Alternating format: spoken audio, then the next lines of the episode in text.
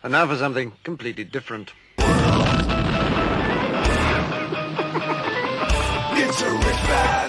Forget everything you've been told by others before. Get ready for the real deal, the full story, real talk about money, markets, life. Now, it's The Real Investment Show with Lance Roberts, presented by RIA Advisors. Good morning and welcome to, well, the second day of one of the busier weeks of earnings that we're going to have. Of course, today is the day we get earnings from Apple, Microsoft, Google, basically you name it. They're coming out with earnings this week, especially in the big cap tech names. Tesla out yesterday announcing an increase in revenue of over $1 billion. So again, that stock's going to be in kind of the focus this morning, as it's had a nice little run up here lately. So again, one of the big challenges, of course, going forward for electric vehicle, like for Tesla in particular, is of course going to be the increased level of competition now from, well, all other automakers. Ford is now really entering that market hard, along with GM and others. So again, increased competition in electric vehicles, pricing, delivery, all those type of things will eventually start to erode margins for electric vehicle makers kind of really everywhere. So it's going to be one kind of the things to watch today is to watch what happens with Tesla, how markets are going to be viewing their earnings report yesterday and kind of their outlook for their market going through the rest of this year. This morning and this afternoon, both today and tomorrow, some very big tech earnings. So that's going to really be driving markets really over the next day or so. Question is going to be is that, a lot of these tech stocks have had tremendous runs here as of late. So it's going to be really more the question of not how good their earnings are, but really what their outlook looks like. And that's going to be one thing really kind of driving those prices. And of course, the markets as well. Markets are going to look to open a little bit weak this morning. Not a lot.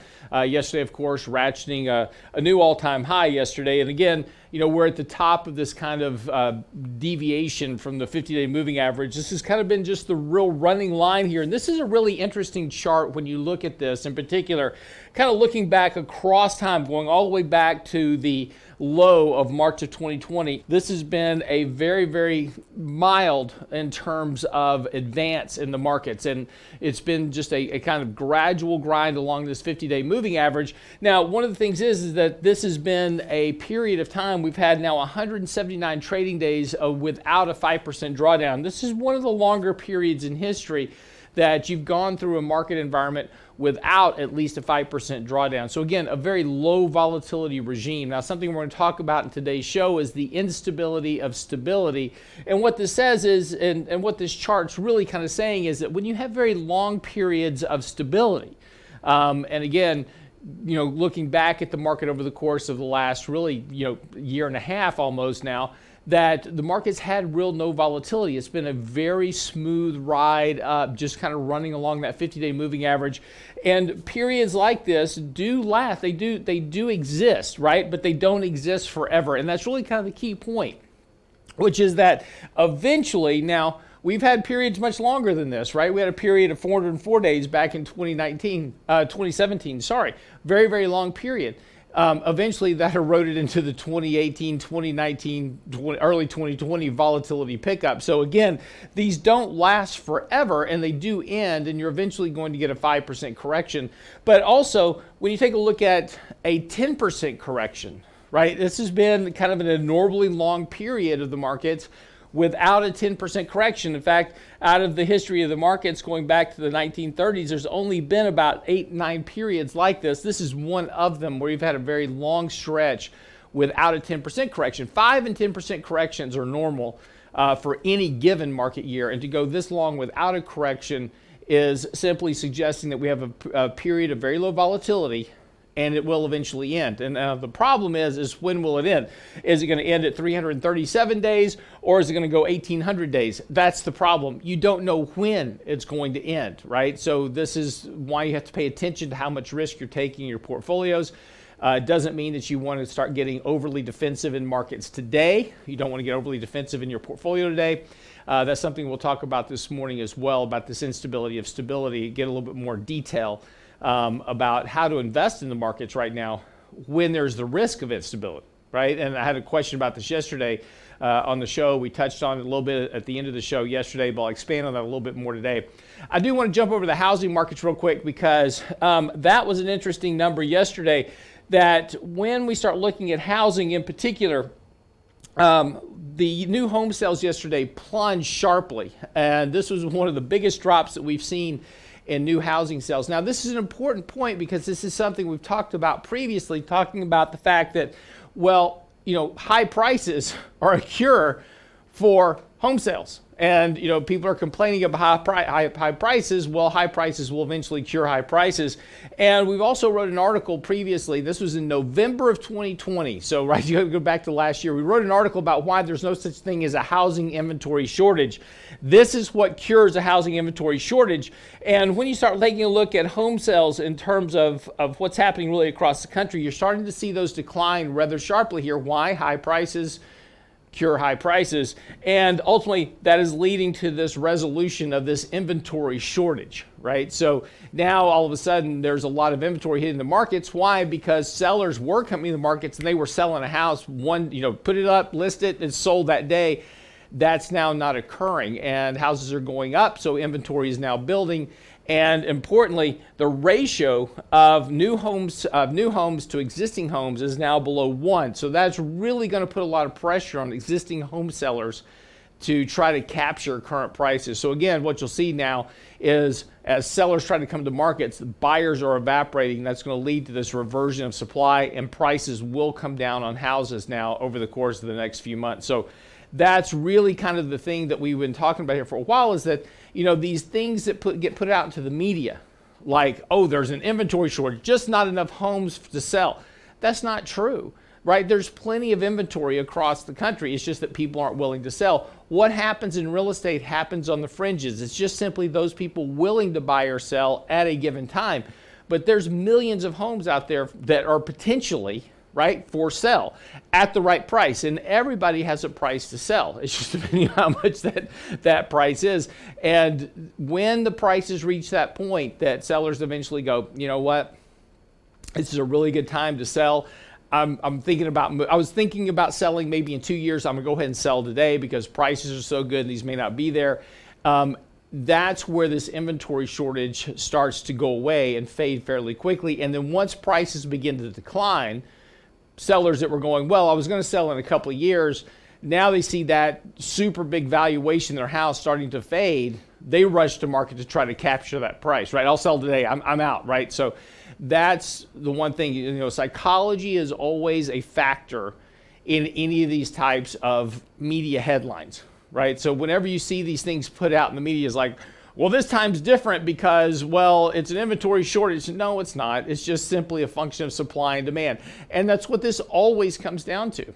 You know, the interesting story out this morning talking about semiconductor problems, right? Exactly the problem we've got right now with new cars and everything else. Well, as soon as semiconductors come back online, all of a sudden there's going to be a massive supply of semiconductors hitting the markets. All of a sudden, supply-demand reverses, and you cure the problem. And that's why inflation in those types of areas are transient, and that's a true statement, because eventually supply and demand will equal back out again, but we've got to work through the problem, right? We've got to work through that pipeline supply shortage, and once that supply shortage is resolved, all prices come back down. So again, as always is the case, high prices for anything is the cure for high prices. We'll come back after the break, though. We'll talk a little bit more about the Minsky moment, right, and what that means for the markets, going back to this idea about how do you invest in the markets now, given valuations, where we are, and the fact that we haven't had a correction in a very long time. How do you navigate this? We'll talk about that next, right here on The Real Investment Show.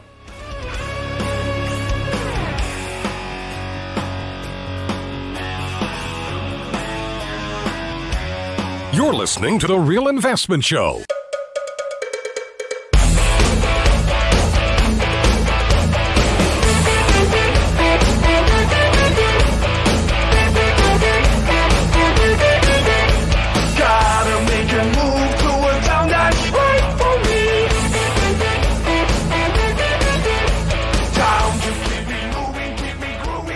Welcome back to the show this morning. I'm your host, Lance Roberts. of course, let's get into kind of our conversation this morning as we were discussing just a moment ago, talking about this very long period in the markets with, you know, virtually no volatility, right? It's been very, very low. There's not been a correction of more than 5% since the 2020 lows. It's a very long period in the markets. Same thing for a 10% correction. Been a very long period in the markets without a 10% correction. So now be careful with that, right? So just understanding that there's risk doesn't mean that you go sit in cash, right? And this is one of the questions we had yesterday on our YouTube channel. So if you are watching our YouTube channel, be sure and join our live chat. We answer the questions at the end of the show. But that was one of the questions we had yesterday. I'm sitting on a lot of cash. You know, what do I do right now? You know, that's the problem that we get ourselves into. It's like, well, market's overvalued, so I shouldn't invest. Well, that's not how it works, right? We've got to manage money for the environment that we're in right now, but understand that there's risk. And this is the thing that gets investors over time. You know, they're told by the mainstream media, oh, you've got to invest, you've got to be in, you got to buy this stock, you got to buy that stock. Well, the problem is they never tell you when to get out, right? It's always buy for the mainstream media because they've got to sell ads and they've got to sell product because that's how they stay in business. So they never tell you to sell because that's not good for their advertisers that are paying them to sell their products, right? Why? And this is why a mutual fund never, you know, sells and reduces, you know, cash because they can only bill on the assets that are invested. So everybody has incentive to keep you invested, so nobody ever tells you to sell.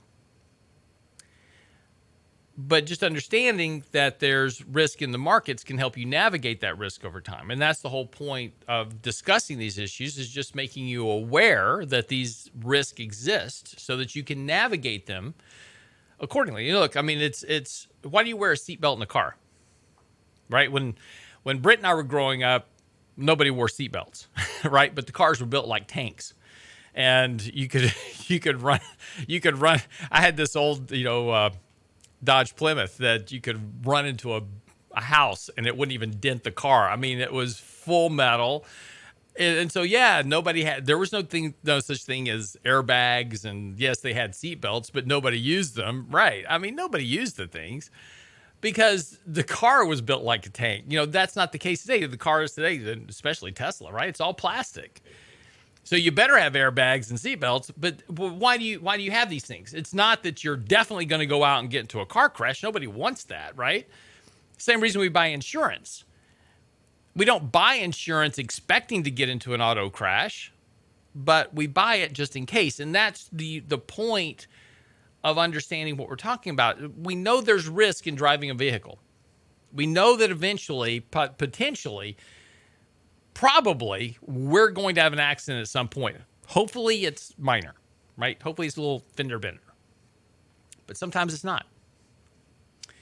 And so we want to be prepared for that. And that's why we have insurance. That's why we have seatbelts. That's why we have airbags. We have all these things to protect us in the event that something bad happens. But when it comes to the financial markets, we're like, who needs seatbelts? I'm all in and leveraged. I'm going to drive my Tesla as fast as it can go without touching the brakes ever between point A and point B, right? You may get there. You may not. The same thing for the markets and investing, right? And we invest like we're driving a car with no seatbelts as fast as we can. That's how we invest. So it's important to understand this, but this is the point of today's article talking about the Minsky moment. We're in a period, and we touched on this in this past weekend's newsletter, and I wanted to expand on that a bit today because what Hyman Minsky talked about, he says, long periods of exuberance in markets are created by stability, and it's created by a psychological phenomenon. And, you know, that manifests itself in terms of things like this time is different, or the Fed's got our back, or all these type of things. And there is a basis for that, right? But that's that psychosis that takes over the markets. And we have these very accelerated runs in markets with very low volatility. But the point of what Hyman Minsky was talking about is that stability ultimately leads to instability. And we can go back, throughout history and really kind of look at some of these things. But, part of, the idea of exuberance in markets is manifests itself in terms of what's driving the markets.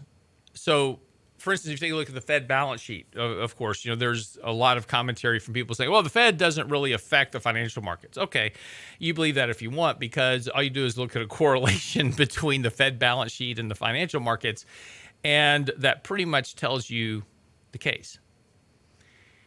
There's nearly an 80% correlation between expansions and contractions of the Fed balance sheet and the financial markets. So it's not surprising.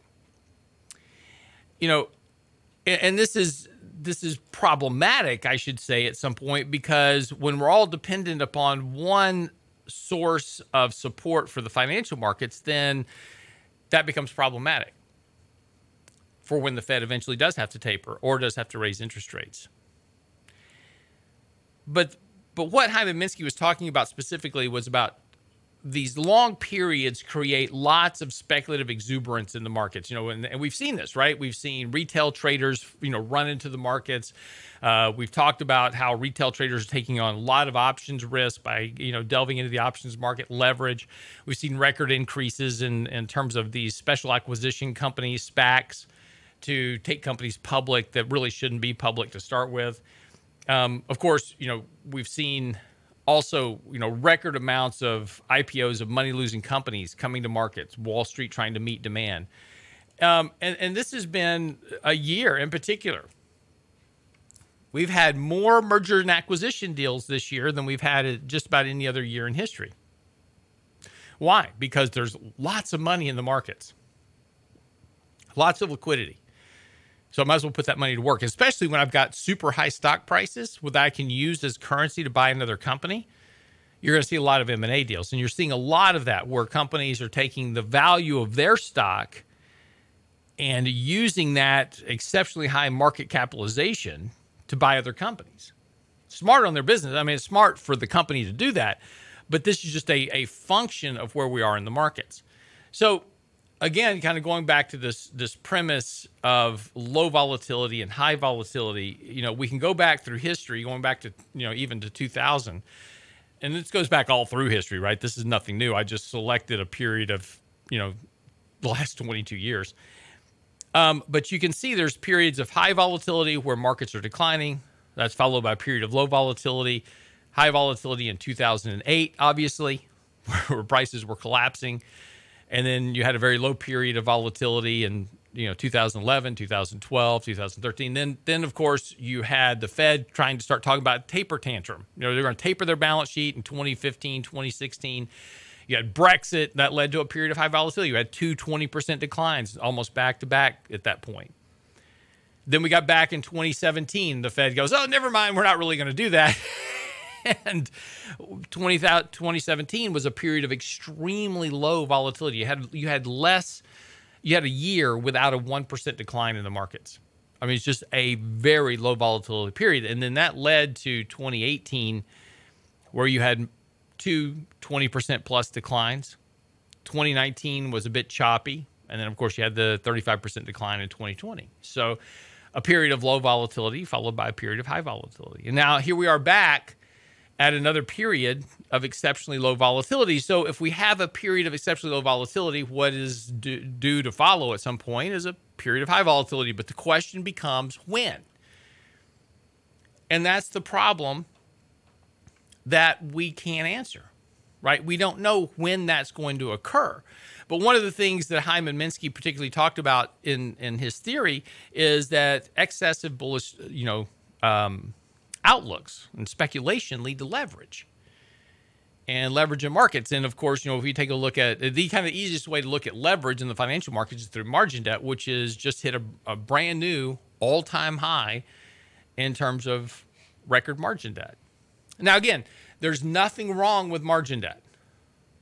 It provides excess capital to buy more stocks, which pushes prices higher. That's great. But margin debt also works in reverse. It's like gasoline. And so when you start getting the reversal in the markets and you start getting margin calls, it accelerates the decline. And that's the one thing we always tend to forget about margin debt is that it's fine and dandy on the upside. It can really boost our returns, and it's lots of fun to take on, leverage and make money with it, right? But the problem with margin is that when you start getting margin calls, it's a forced liquidation. You don't have a choice. You will either sell to meet your margin call, or the brokerage firm that issued you the margin debt will sell it for you, and it will be done indiscriminately. Or you better come up with more cash. But that's the problem on the downside. And this feeds into the whole issue of the markets. Now, when this thing starts to unwind eventually, right, that's where you can get your 5% correction, you get your 10% correction. And if it catches fire, that's where you get ultimately your 20% correction or more, right? What causes that? Again, we don't know. Does it happen today? Does it happen tomorrow? Does it happen next week, next month, next quarter, next year? Don't know. I've got an article coming out in the next week or so talking about, the key triggers of recessions and bear markets. And of course, the thing to watch the most is now the Fed. And coming up in the next couple of weeks, we're going to start hearing more talk about what's going to happen at Jackson Hole. Are they going to talk about tapering? Are they going to talk about rate hikes? Probably not. But that's the thing that eventually gets the markets. So again, it's not about being bearish. It's just understanding that there's risk and making sure that while you're driving your car, you're wearing your seatbelt and have airbags. Be right back after the break.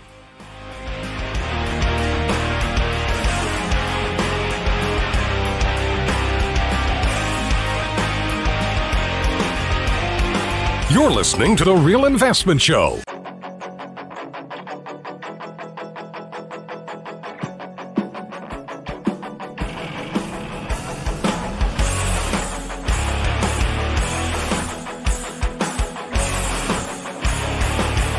And welcome back to the show this morning. So, this is going to be an interesting outcome. So, I do these spreadsheets, and Brent will attest to this, is I run a lot of data, we crunch a lot of numbers, and we use a lot of historical data going back to really the 1800s.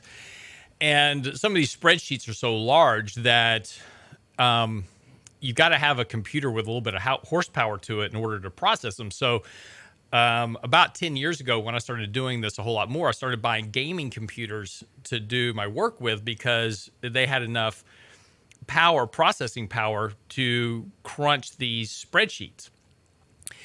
And so one of the companies that I've bought several computers from now, just for this reason, is Dell, and they have a line of gaming computers called Alienware. And these are high-end gaming machines and, with high-end graphics and things like that, which, if you're playing video games, this is very important. There's, if you're not a video gamer, the difference between life and death in these video games is frame rate. And because if your frame rate is running slower than the person that you're competing against, they're going to win because they're going to see you before you see them. And so this is one of the big challenges for gamers that are serious about it, is making sure that they have the video graphic capability and, most importantly, the frame rates per second to compete. Now, why am I telling you about this? What does this have to do with anything, right? Well, if you're a competitive gamer, which a lot of youngsters are these days, you want to start competing against people that live in where? California, Colorado, Hawaii, Oregon, Vermont, and Washington. Now, what do these states all have in common? California, Colorado, Hawaii, Oregon, Vermont, and Washington. No, it's not smoking dope, okay? These are all very Democratic-leaning states, yeah, who are very much into making sure that we have climate change efficiency, correct? Yes. They've now passed a new rule about power consumption. And according to Dell, and in the latest announcement, if you want to order a high-end gaming computer from Dell, you will not get it if you live in one of those states, because here's the statement from Dell. The product, they're speaking specifically about their Aurora R12 gaming desktop. This is one of their Alienware lines. The product cannot be shipped to states of California, Colorado, Hawaii, Oregon, Vermont, or Washington due to power consumption regulations adopted by those states. Any orders placed that are bound for those states will be canceled. Now, this is and the reason this is interesting, right? It's just, you know, my son plays video games. I think every kid does these days. But, you know, these video games are not the video games that you and I grew up with.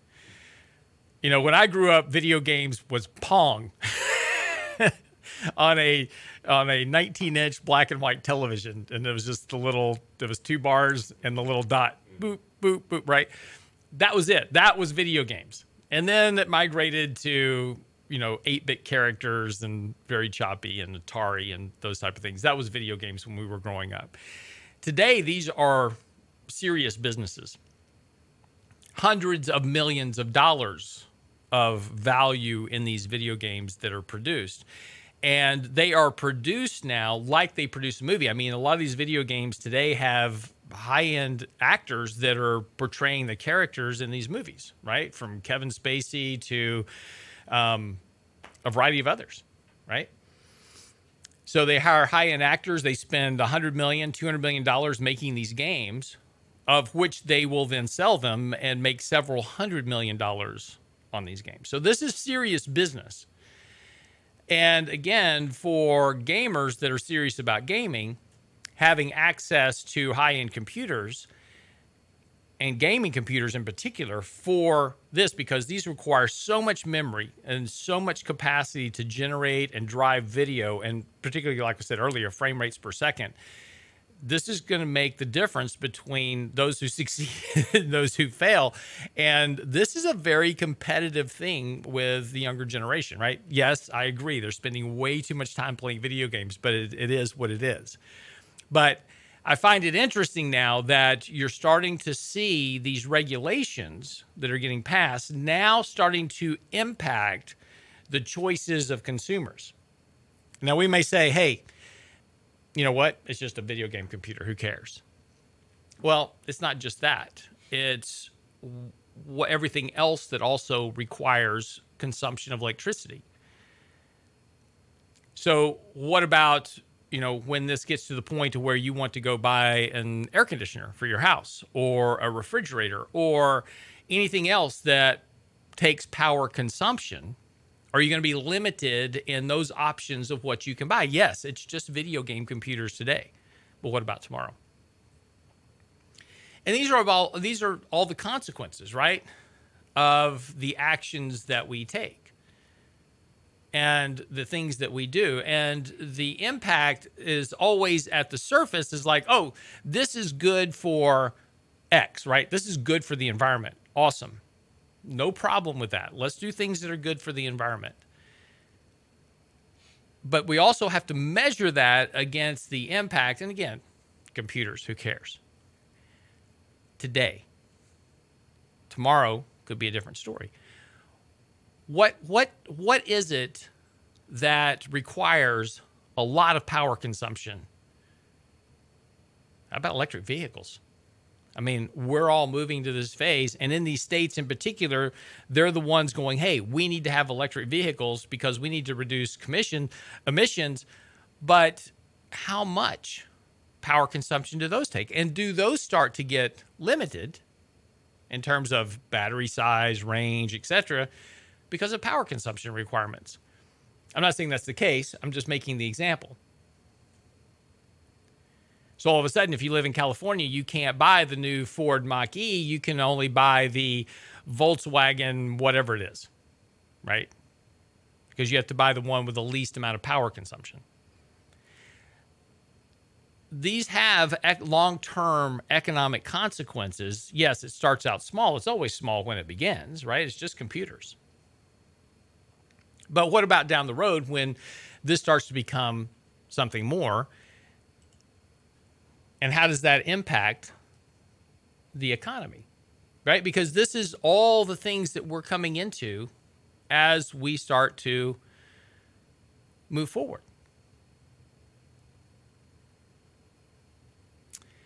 In this particular case, when we get into things about, you know, talking about how we have to make things, you know, it has to be fair and equal for everybody, right? Everybody's got to be treated equally. Okay, if I live in California, Washington, Vermont, etc., you know, I am unequal now relative to other parts of the country where I can buy what I want. So again, these have, you know, while these things seem to be, at least on the surface, they seem to be innocuous. These do potentially have the point of changing society and, again, limiting options you have. And the whole purpose of capitalism is to allow you to do the things that you want to do, to create success, to create opportunity. But now, because we're moving into an environment where we have more government regulation and more control, your limitations of capitalism begin to get more and more limited. What you can say, what you can do, where you can go. And you see this everywhere right now. And interesting, this morning, PayPal's teaming up with the Anti-Defamation League. Now, that seems, fairly innocuous, right? We want to make sure that we eliminate hate speech. Great. I've got no problem with that at all. Until you start infringing on free speech. You know, so here's, you know, an interesting byproduct of all this is that freedom of speech is your constitutional right. Yes, that's no argument there. But we're going to say what speech you can say and what speech you can't say. See, I have the right to offend you, and you have the right to be offended. That's freedom of speech. All of a sudden we say, well, if I say something offensive to you, okay, well, now that's, you know, hate speech, right? So we can't say that anymore. And again, we start limiting the rights. And again, so this is that slippery slope that we head down, and it seems innocuous on the surface, but this is where you start to lose the benefits of capitalism. And again, it's all fairly innocuous on the surface, but this is how that transition from capitalism to socialism to communism begins. And it always begins this way. And this is how you get there. So again, you know, it's just one of those things to where, yes, it seems it's just a regulatory change. And now I can't buy a certain piece of equipment in certain states. So I just moved to another state, right? That's pretty easy. I just moved to Texas. Everybody's moving to California to Texas anyway. But where does it stop, right? Where's the next off-ramp, so to speak, for this? All right, quick break, come back. Couple other things with markets this morning in particular. You know, as we start talking about, I just wrote an article on this, it'll be out on Monday. The peak of economic growth is in. Now, the question is, what happens next? And we come back from the break. This is something that we've been talking about for a while. Goldman Sachs just coming out with talking about the next hangover. And we'll touch on that when we come back from the break. Don't go away.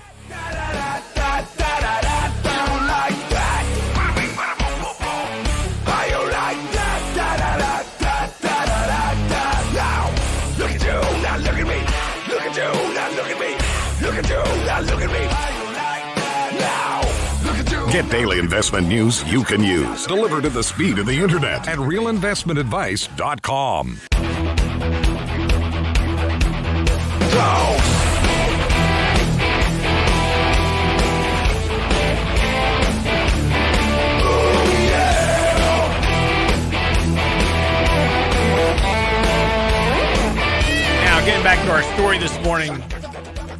All this has to do with economics, ultimately, at the end of the day. Because, again, what drives economics is capitalism.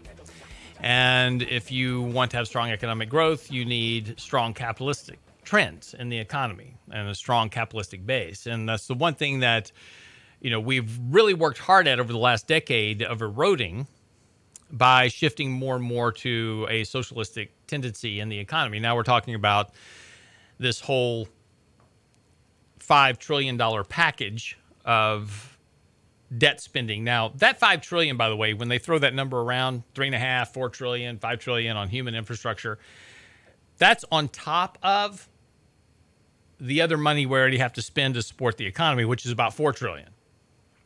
So we're talking about a budget of, you know, $9 to $10 trillion over the course of the next year to supply all of these spending programs that we want to spend money on.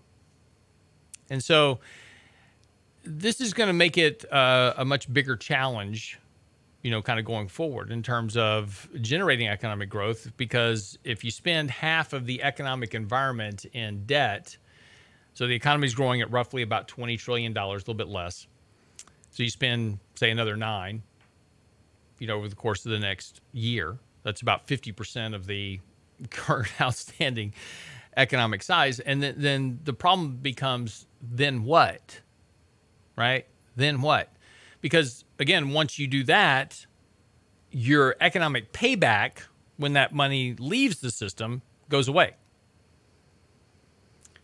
Now, a lot of this is spread out over time, so it has a much less of an impact on economic growth, because the economy will adjust for this additional money coming into the markets. Prices of things will go up. You will have inflation that is not transient.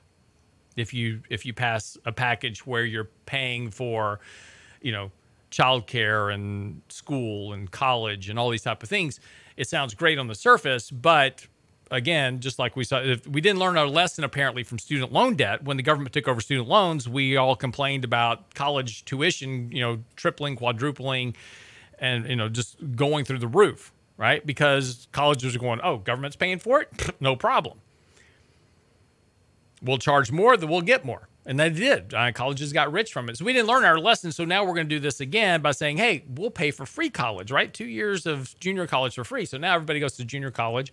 Junior colleges go, yeah, well, you know, tuition to, you know, the junior college of Angleton or whatever it is $80,000 a year per student, right? You don't care because your kid's going for free. You're paying for it in tax dollars. So all this has a negative multiplier consequence within the economy. And again, this is kind of the point we've talked about coming up on, I think some Monday, I've got an article coming out talking about the peak of economic growth. Interest rates are already telling you that, and yield curves, already telling you that we've seen the peak of economic growth. And this is also a point that Goldman Sachs was talking about this morning as well, saying that they're seeing a very sharp deceleration of economic growth in 2022, which is correct. Now, and by the way, this deceleration of economic growth is already occurring. We touched on this a little bit yesterday at the open of the show. The Atlanta Fed started out April with estimates for GDP for the second quarter of this year, right? The quarter we're in, just finishing up. Their estimates were 13.5% growth for this quarter. We're going to see GDP this week come around 7.5, 7.6, according to the Atlanta Fed right now. So you've almost cut economic growth expectations in half in one quarter. So the deceleration of economic growth is already here. It's just going to get worse as we move further and further away from all the stimulus that we've done.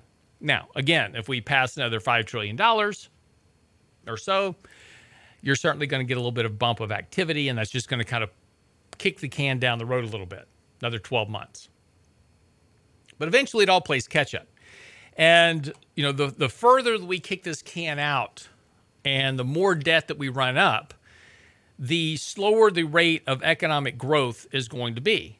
And the more of these policies that we continue to foster in the economy of things that really have no economic merit or base to them, they're simply feel-good policies, right? We just want to do this because that's what the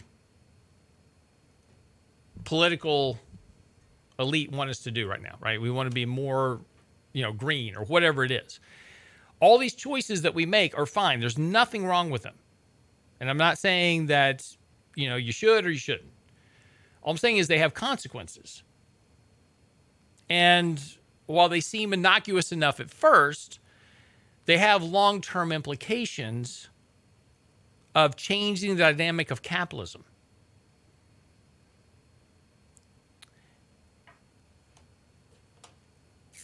So a couple of questions here on our YouTube channel this morning. Why? One good question here. When this is something that Michael Leibowitz and I have been talking a lot about lately is gold prices, and what drives gold prices is real rates.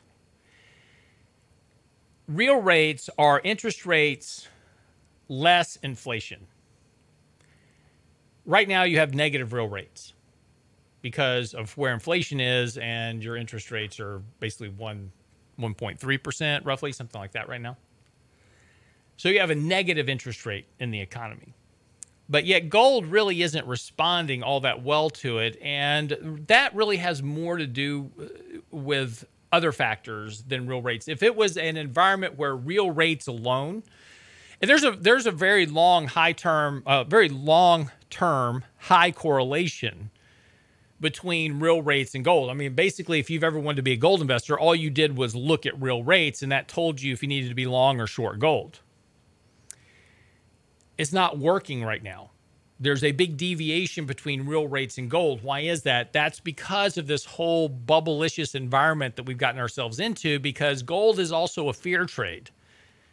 I buy gold when I'm worried about economic collapse, catastrophe, stock market sell-offs, those type of things. Gold is my hedge, my fear hedge in my portfolio. Right now, there's no fear. So gold is not responding even to real rates.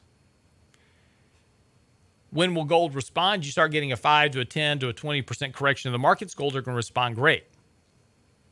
Problem is knowing the timing of when we get to that point that we will see that transition of fear back into the markets, and we're not there yet. So again, it's one of those things that is more of a timing issue right now than a fundamental issue. Good question, though. So one of the other things here is to how to reconcile peak earnings with the Fed and the Treasury's endless interest rate suppression.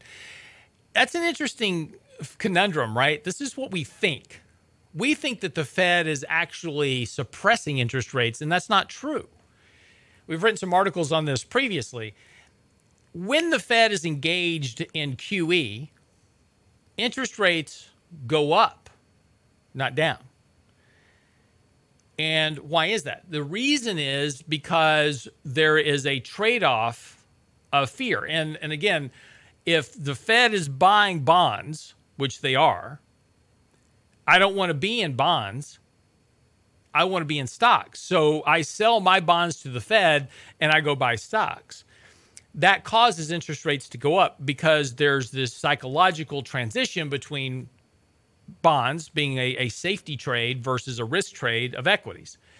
So it's a risk-on trade. And so when the Fed is engaged in QE, and I've produced charts on this previously, but if you overlay a chart of the Fed balance sheet expansion versus interest rates, you'll see that during periods of QE, rates rise.